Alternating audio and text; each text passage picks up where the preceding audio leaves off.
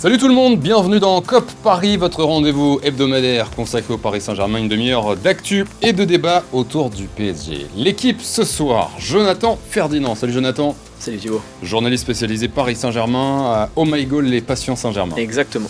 Et François Bessen est là. Salut François. Bonsoir Thibaut. Supporter du Paris Saint-Germain. Soyez les bienvenus tous les deux. Ce sera le Bayern Munich, messieurs, dames.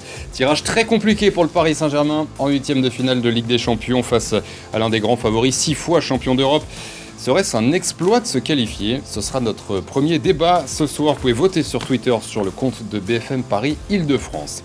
À Paris qui a gagné ce week-end 2-1 à Lorient. Merci Neymar, encore une fois, buteur et passeur. Le Brésilien ne, pèse- ne baisse pas le pied depuis le début de la saison.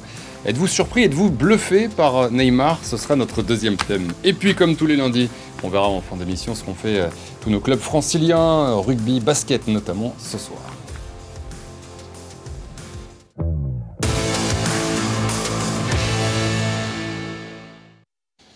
Eric Maxime Choupo-Moting va donc revenir au Parc des Princes. Euh, et oui, ce sera le 14 février. Mais bon, le vrai problème, c'est qu'il débarque pas tout seul. Il va venir avec toute l'armada du Bayern Munich euh, en, février. Je le disais, le 14, hein, prévoir euh, dès maintenant. 14 février, on a l'impression que c'est souvent le 14 février. En tout cas, cette année, c'est encore le cas.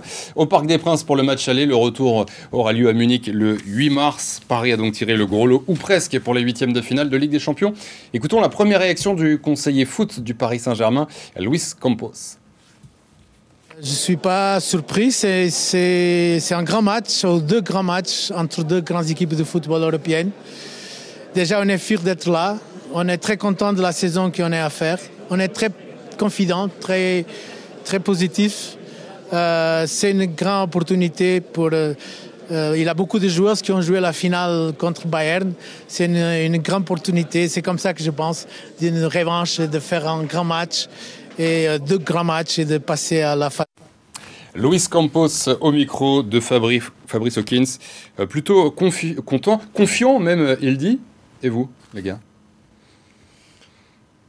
C'est c'est dur de dire qu'on est confiant euh, lorsqu'on tire le Bayern Munich. Euh, Mais le discours, vous trouvez pas un peu étonnant déjà? Parce qu'on a l'habitude de- à la Giroud, quoi. Euh, Ça va être difficile, machin. Là, lui, il est souriant, content, confiant, il le on, dit. est, on est à trois mois du match. En plus, il y a une Coupe du Monde au milieu qui fait qu'on peut même imaginer que ça pourrait rabattre totalement les cartes. À la rigueur, il est dans. C'est un discours d'usage. Enfin, moi, ça m'a pas choqué que ce soit positif. Mais Moi, ce que j'aime, c'est l'ambi- c'est la- l'ambition sans l'arrogance. C'est-à-dire que il n'a pas précisé qu'il y a eu victoire en 2021. Il a précisé que c'était une revanche, alors qu'il y, a- il y a eu déjà revanche euh, il y a, il y a de cela un an. Donc au moins, il y a l'ambition de vouloir faire mieux, toujours progresser, montrer qu'on est une grande équipe à Paris. Il le dit aussi. Et ça, c'est être ambitieux sans être arrogant. Et j'ai beaucoup aimé ce, ce discours. Alors, tu le dis, Jonathan, c'est vrai que le Bayern, c'est une équipe que le Paris Saint-Germain connaît bien, euh, surtout ces dernières années. Donc, il y a donc cette finale de 2020 remportée 1-0 par euh, le Bayern, Kingsley Coman. Euh, 2000, euh, saison 2021, donc euh, quart de finale, il y a un an et demi, le Paris Saint-Germain qui élimine le Bayern Munich sur les matchs aller-retour. Et puis récemment, il y avait aussi la phase de poule 2017-2018 avec la victoire au parc, on s'en souvient, 3-0, ouais. qui a coûté sa place à, à Carlo Ancelotti on n'est pas en terrain inconnu avec le Bayern. C'est sûr que c'est voilà, c'est une équipe qu'on a l'habitude, que le Paris Saint-Germain a l'habitude d'affronter. C'est, euh, je regardais, je crois qu'il y a eu 11 matchs dans l'histoire, Mm. 6 victoires pour le Paris Saint-Germain, il me semble, et 5 défaites. Donc c'est un bilan qui est plutôt équilibré, même euh, avant le Qatar. On se souvient du but de Georges Weah, par exemple. Donc c'est une équipe, il y a des références, il y a une base. On sait que cette équipe n'est pas invincible pour le Paris Saint-Germain. Il n'y a pas de comment dire de, de, de notion de- de- d'équipe imbattable qu'on n'a jamais battue. Donc déjà il y a des références, donc on peut construire. Récemment le PSG les a battus, donc il n'y a pas à être inquiet. De toute façon, il faut battre les plus gros pour essayer d'aller au bout. C'est Oui. important. Oui, c'est vrai que c'est une équipe, le tirage qui peut faire peur. Le Bayern, ça fait toujours peur, mais voilà, une équipe que le PSG a l'habitude d'affronter et de battre, euh, Jonathan le disait.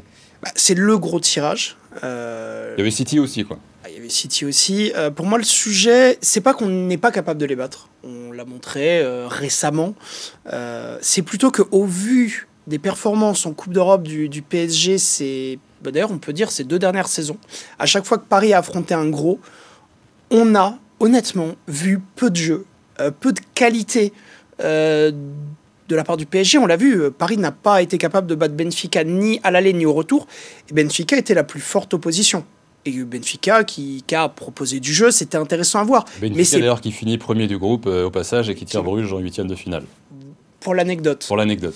Euh, donc pour moi, le sujet, la question initiale, c'était est-ce que ce serait un exploit de battre Mm. le Bayern?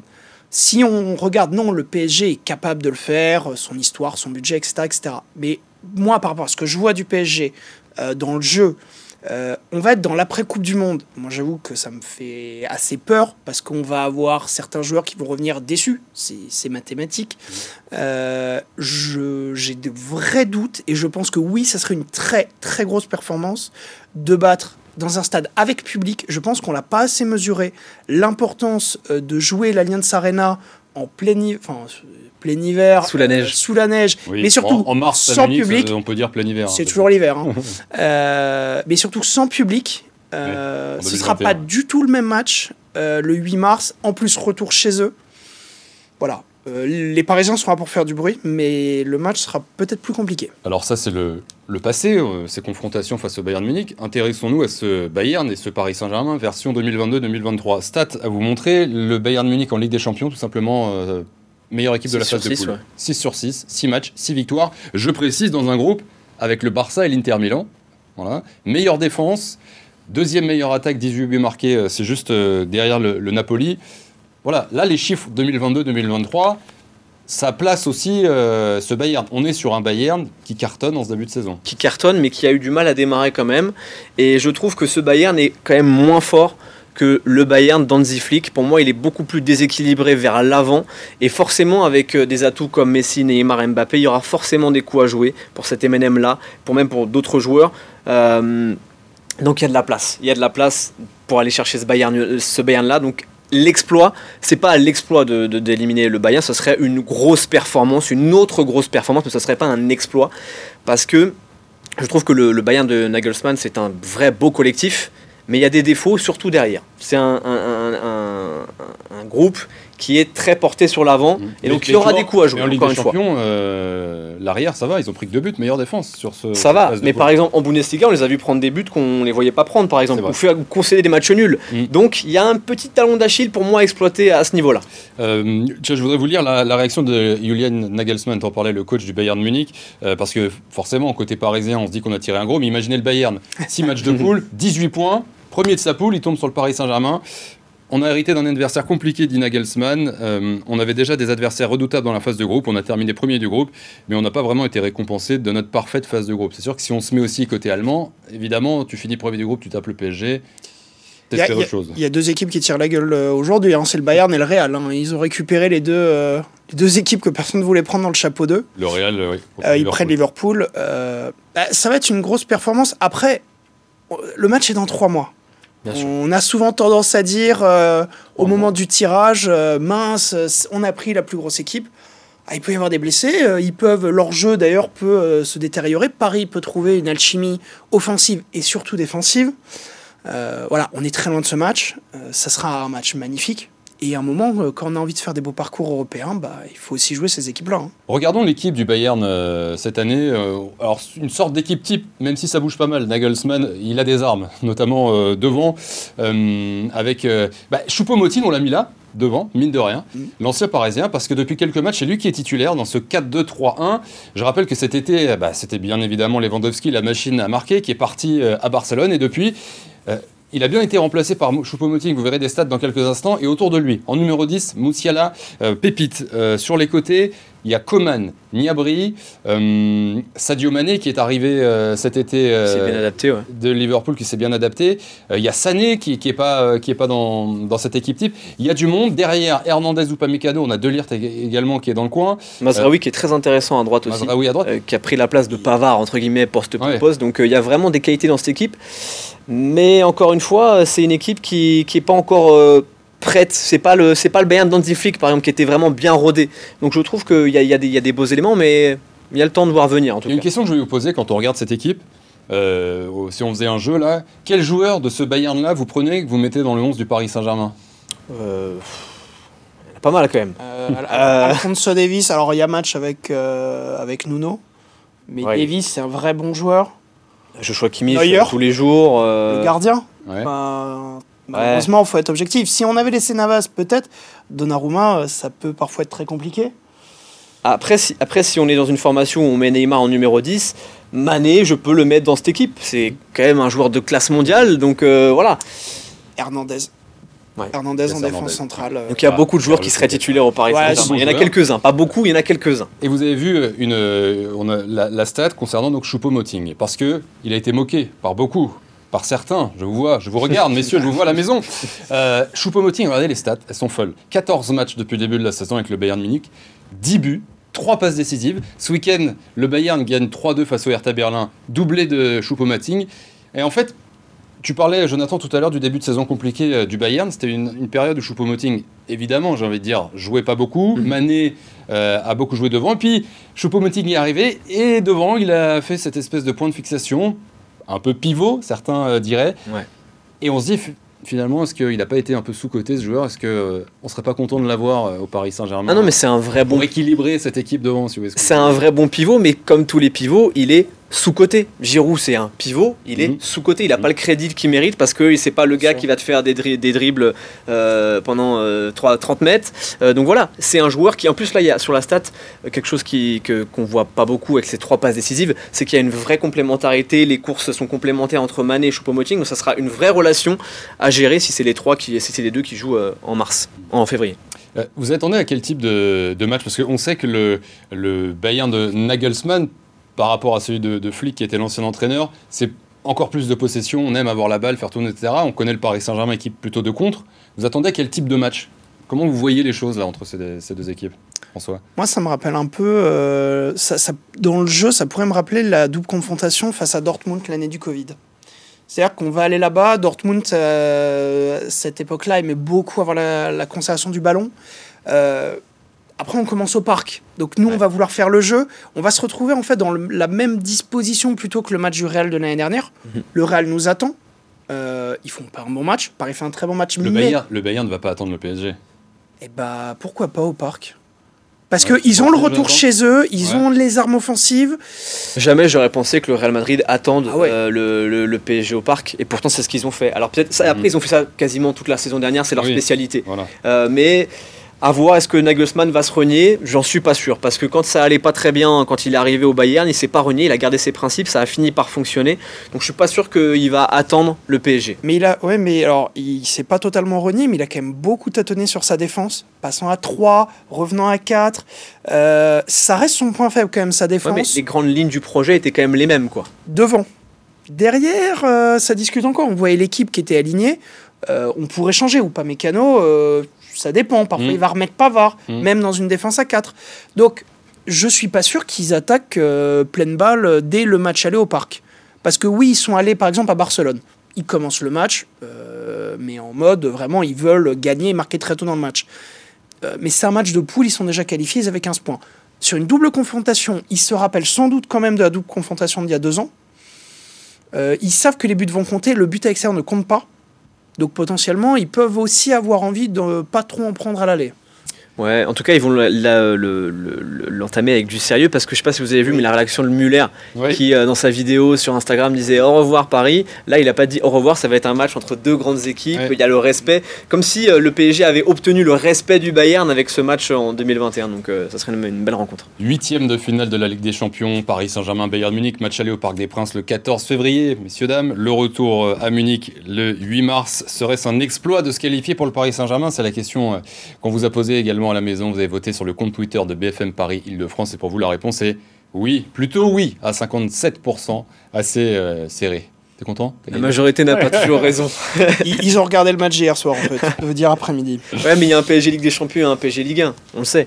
Et un PSG qui s'est fait sortir en huitième l'année dernière C'est face vrai. au Real et on avait les mêmes, les mêmes discussions il y a un an. Et un vrai. PSG peut-être euh, plus que jamais dépendant euh, de Neymar cette année. Êtes-vous bluffé par Neymar? Là, on est en novembre, il est toujours euh, à fond, toujours aussi décisif, il défend, il court en tout cas toujours autant. Euh, Êtes-vous bluffé par Neymar? C'est notre deuxième thème Paris Saint-Germain. Dans un instant sur BFM Paris de France.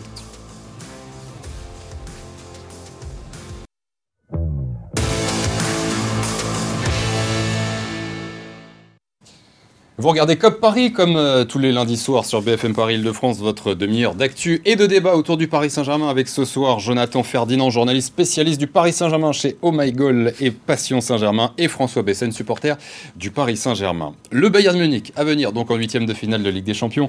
Euh, on en a parlé, ce sera dans trois mois, une éternité avec euh, cette Coupe du Monde qui arrive très vite d'ailleurs. Et du coup, cette question. Avec quel Neymar à ce moment-là quel, quel Neymar le 14 février au soir Sera-t-il toujours aussi fort qu'en ce moment Les semaines passent et il continue d'être toujours aussi bon, l'attaquant brésilien. Euh, ce week-end contre Lorient, c'est encore lui qui a porté le Paris Saint-Germain.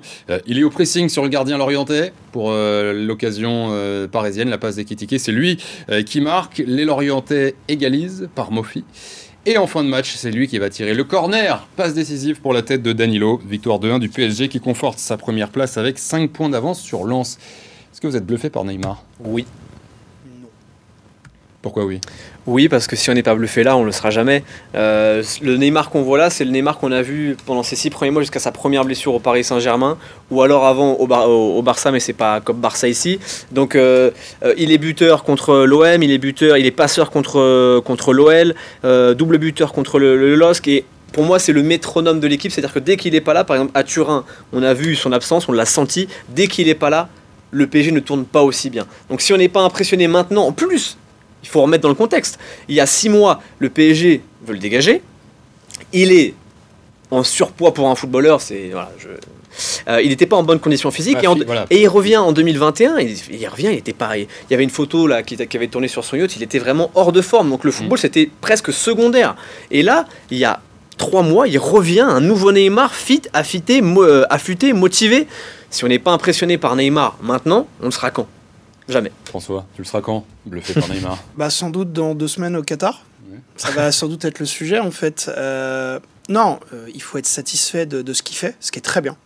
Euh, bluffé, je peux pas l'être en fait, parce que pour l'instant, on n'a pas eu le Neymar sur un grand match en Coupe d'Europe. Benfica, aller-retour, on l'a pas vu.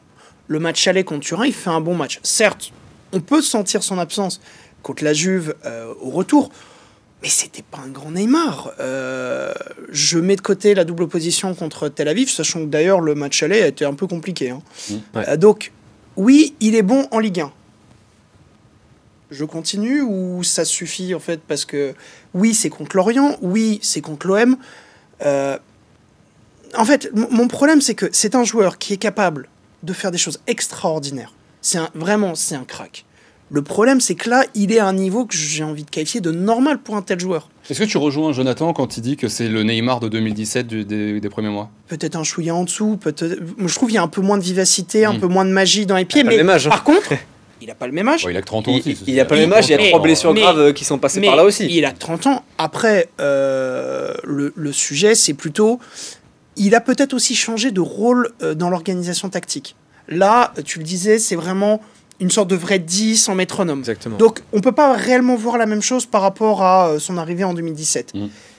Mais en fait, malheureusement, euh, alors c'est peut-être la, petite réserve du supporter qui a été euh, très déçu. je préfère, si, on peut avoir ce débat à la fin de la saison, quand on verra vraiment ce qu'il a fait dans les grands matchs. Parce que là, on dira, avez-vous été bluffé par Neymar? Voilà. Mais est-ce que je le suis? Non, parce que l'opposition en face n'est pas, n'est pas impressionnante. Euh, en Coupe d'Europe, j'ai été globalement déçu par les prestations du PSG. Mais il n'y a pas que Neymar. Mm. Hein. Globalement, c'est peut-être toute l'animation également qui a été défaillante. Donc, est-ce qu'on peut être satisfait actuellement? Oui. Ça fait plaisir, mais il y a une Coupe du Monde et j'ai quelques doutes sur la reprise. Tiens, bah, je voudrais qu'on écoute Christophe Galtier euh, en conférence de presse après la victoire euh, contre Lorient dimanche, interrogé justement sur Neymar. Et puis, tu parles de cette Coupe du Monde. Justement, Neymar en forme actuellement, est-ce que c'est pas un peu lié à ce mondial qui arrive? Christophe Galtier. Comme dit, il a fait beaucoup d'efforts, il a essayé euh, euh, de colmater aussi certaines brèches, de faire beaucoup d'efforts défensifs. Il se prépare de manière euh, irréprochable, c'est dans tous les jours, avant l'entraînement, pendant la séance et après la séance. Après, ce qui va se passer après la Coupe du Monde,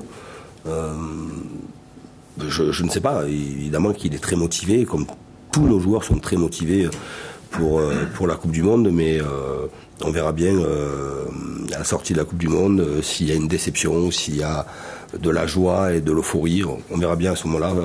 Euh, mais pour moi, il n'y a aucune raison que, que Ney ne soit pas performant dans la deuxième. Christophe Galtier qui dit il n'y a aucune raison que Ney ne soit pas performant en deuxième partie de saison. Alors malheureusement, si, hein, il y a quand même beaucoup de, beaucoup de raisons pour lesquelles il ne pourrait pas être performant. Déjà, on sait qu'historiquement, c'est une période pendant laquelle il est souvent blessé.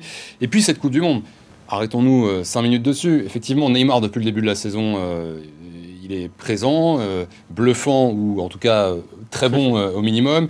Neymar, c'est 15 buts, 12 passes décisives en 19 matchs, mais ce mondial, est-ce qu'il y a en fait une bonne raison pour laquelle il va revenir et qui sera toujours aussi bon? J'avoue que moi, j'en vois, j'en vois Oui. pas une seule. Oui. Vas-y, Le ballon d'or.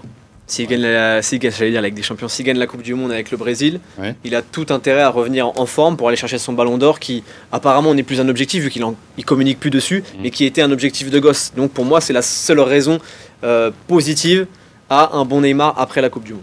François? Je suis d'accord, l'argument est, est- est très bon. Le seul problème, c'est que ça veut dire qu'il faut que le Brésil soit champion du monde. Euh, je dis pas que je leur souhaite pas, mais bon, il n'y a pas non plus euh, des Moi, je millions leur- de chances que, je ça leur arrive. que- Je leur souhaite pas beaucoup, hein, mais bon, Plutôt sur un autre pays, quoi, quand même. voilà. Euh, on, serait- on pourrait être assez content.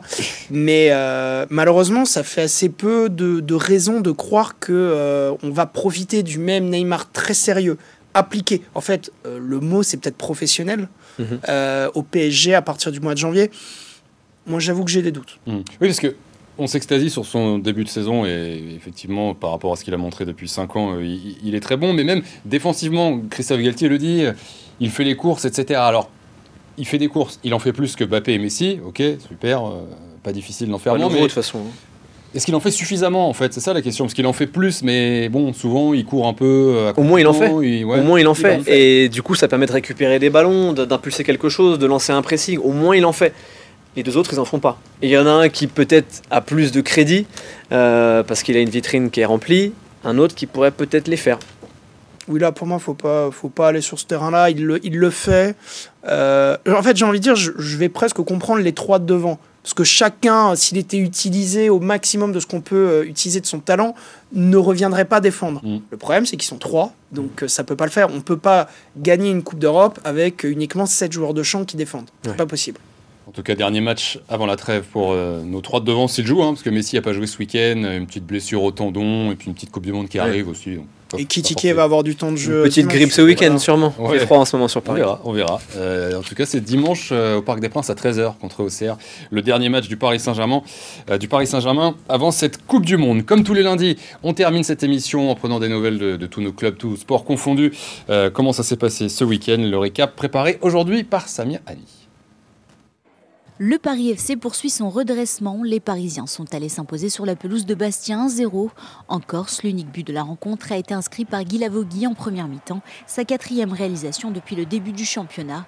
Pour la première fois de la saison, le PFC enchaîne quatre matchs consécutifs sans défaite en comptant la victoire en Coupe de France le week-end dernier. Avec ce succès, les hommes de Thierry Loret remontent à la 9 place de Ligue 2. En rugby, le Stade français a failli réaliser un exploit face au leader toulousain. Deuxième avant la rencontre, les soldats roses ont longtemps cru tenir la victoire avant de devoir finalement se contenter du match nul sur la pelouse d'Ernest Vallon. Dans une rencontre d'abord interrompue pendant 7 grosses minutes à cause de deux activistes s'étant attachés au poteau. Le premier essai de la rencontre est signé Abel Köfner à la 50e minute. Les Parisiens conservent 5 points d'avance pendant de longs instants avant de craquer à 1 minute 30 de la fin sur un essai de Coste. La pénalité de retière trouve le poteau. Le score en reste là, 16 partout. Les Parisiens repartent de Toulouse avec les deux points du match nul. Le Racing lui enchaîne troisième victoire consécutive en top 14 pour les franciliens. Cette fois-ci, la victime s'appelle Perpignan à la Paris Défense Arena. Après un premier essai perpignanais, les ciels et blancs réagissent grâce à Loret. En deuxième période, les hommes de Laurent Travers accélèrent. Quatre fois, les Racingmen aplatissent dans l'embut par Bodon, Russell, Wade et Loret pour un doublé. Score final 42-20 et le point du bonus offensif pour le Racing. Le PSG Handball s'est imposé 36 à 32 hier face à Chambéry lors de la huitième journée de championnat. Solide en attaque et en défense, les Parisiens ont rapidement pris les choses en main. Après la pause, les deux formations ont gardé un écart très serré avant que Chambéry ne recolle au score. Mais plus percutant, Paris reprend les devants et s'impose finalement devant son public. Grâce à cette septième victoire en championnat, le club de la capitale reste en tête du classement à égalité de points avec Montpellier. Merci Jonathan, merci François, merci beaucoup euh, à Jordan Le Sueur et Lucas en régie. Merci surtout à vous d'avoir été là une nouvelle fois. COP Paris revient lundi prochain pour un nouveau